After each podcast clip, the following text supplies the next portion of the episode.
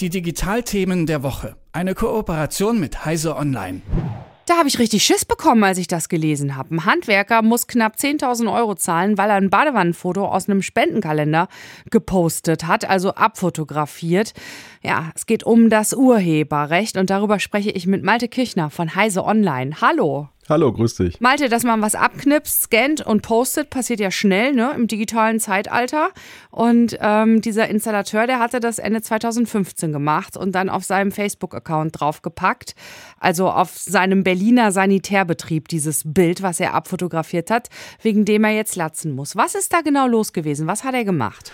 Ja, es, er, nach seiner Darstellung ist es so, dass er dieses Kalenderfoto gesehen hat und fand die Aktion ganz schön und dachte sich, ich nehme mal dieses Foto, packe pack das auf meine Seite, sieht ja schick aus und verlinke das aber auch entsprechend. Also ist jetzt nicht so, dass er das Bild als seines ausgegeben hat, sondern er hat auch dann zu diesem Kalenderprojekt dann eben dann verlinkt und dachte, dachte sich, ach, ist ja ganz nett. Und das ging auch ein paar Jahre dann ganz gut. Und dann kam tatsächlich plötzlich ein Brief, wo dann gesagt wurde, nein, das geht nicht und er solle eine Unterlassungserklärung abgeben, was er dann auch im Schreck gemacht hat, so die Darstellung von ihm und seiner Anwältin. Ja, und dann kam aber plötzlich trotzdem eine riesige Rechnung. Also, um erstmal äh, jetzt auf, bei seiner Seite zu bleiben, er hat einen Sanitärbetrieb und äh, dieser Spendenkalender zeigt unter anderem auch Badewannen, ne? Mit Aktfotograf. Genau. Und da hat er sich gedacht, na ja, vom Motiv her passt das ja schon mal ganz gut.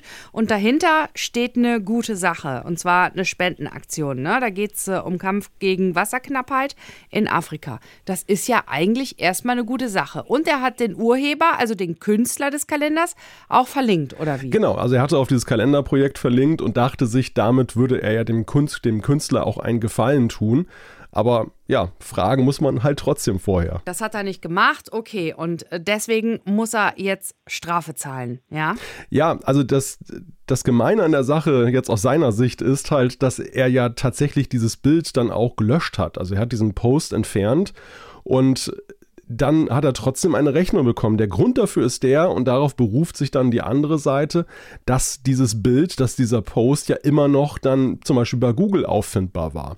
Und dass er sich auch darum hätte kümmern müssen, dass das bei Google verschwindet. Dass es also nicht reicht, und das deckt sich auch mit der geltenden Rechtsprechung, dass man das nur von seiner Homepage zum Beispiel entfernt, sondern dass man sich auch dafür darum kümmern muss, dass dann eben Google das veranlasst, auch das aus dem sogenannten Cache dort zu nehmen. Also ich habe versucht schon mal Google zu kontaktieren wegen meinen Google Mail. Schwierig. Schwierig, tatsächlich. Äh, äh, geht das einfach so? Also kann man sich darum kümmern, wenn so ein Fall auftaucht, Malte? Ja, also man kann es tatsächlich, es gibt entsprechende Formulare, man muss nur wissen, wo man sie auf den Google-Seiten findet. Also es gibt zum Beispiel die sogenannten Webmaster-Tools, mit denen kann man dann aus dem Index dann Seiten rausnehmen, temporär sperren, das ist alles möglich. Nur halt der Laie, ob der weiß, wo er das findet und sich auch überhaupt dieser Dimension bewusst ist. Also man denkt ja im ersten Moment, du bekommst irgendwie ein Schreiben, du sollst etwas entfernen, dann machst du das ja auch.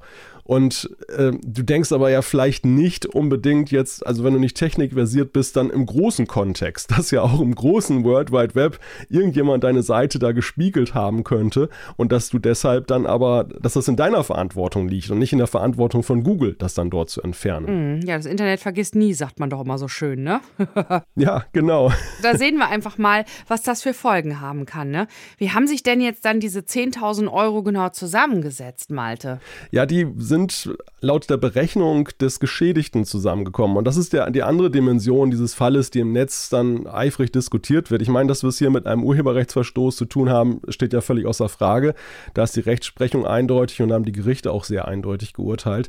Aber der Punkt, der hier so zur Diskussion steht, ist halt, ob es dann gleich mit dieser Härte sein muss. Ob dann 10.000 Euro, die da jetzt in der Summe mit Anwaltskosten allen zusammengekommen sind, ob das nicht ein bisschen hart ist dafür, dass man einmal irgendwie was bisschen lax gehandhabt gehabt hat.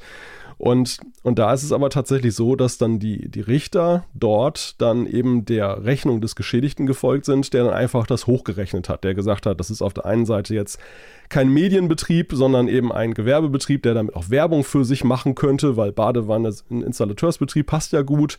Ähm, das wurde auf der einen Seite sehr deutlich dort reinbezogen und dann aber auch eben dieser Faktor Zeit, wie lange es dann im Netz war, das wurde dann entsprechend hochgerechnet. Okay, also lernen wir daraus, bevor wir etwas posten, was nicht von uns ist, diese Person persönlich fragen. Ja, und am besten, wenn man die Person auch nicht kennt oder generell sich das auch vielleicht schriftlich geben lassen. Dann ist man wirklich auf der sicheren Seite, wenn es dann mal hart auf hart kommt, weil der Fall zeigt halt ja schon sehr deutlich, dass das wird sehr schnell sehr teuer für die Betroffenen. Und wenn man das nicht gemacht haben sollte und so wie dieser Installateur dann halt einfach ein Schreiben bekommen hat, ne, Unterlassung, dann äh, entfernen, aber nicht nur auf der Seite, wo es für einen zu sehen ist, sondern auch daran denken, dass das World Wide Web sehr groß ist und dann mal Google gucken und das da auch nochmal entfernen. Ja, und vor allem auch sich in solchen Fällen dann anwaltliche Hilfe suchen. Also hier ist es dann auch so, dass diese Unterlassungserklärung, ich bin jetzt kein Jurist, insofern kann ich jetzt auch keine, keinen rechtlichen Tipp da geben, aber so viel weiß ich, Unterlassungserklärungen, die man von gegnerischen Anwälten zugeschickt bekommt, sollte man immer irgendwie erstmal abkehren mit dem eigenen Rechtsbeistand, dass man da nicht etwas unterschreibt, wo man nachher dann auch in Bredouille kommt. Häufig ist es nämlich so, dass diese Unterlassungserklärungen dann zwar trotzdem abgegeben werden, aber in abgewandelter Form. Und deshalb sollte man sich da einmal vergewissern, bevor man nachher großen Schaden hat und den vor allem auch nicht mehr zurücknehmen kann. Ja, Malte Kirchner von Häuser Online. Ich danke dir für diese Einordnung. Sehr gerne. Ein Handwerker muss knapp 10.000 Euro zahlen, weil er ein Badewannenfoto aus einem Spendenkalender gepostet hat, also von einem anderen Künstler und vorher eben nicht gefragt hatte. Und deswegen ist es teuer geworden. Die Digitalthemen der Woche. Eine Kooperation mit Heise Online.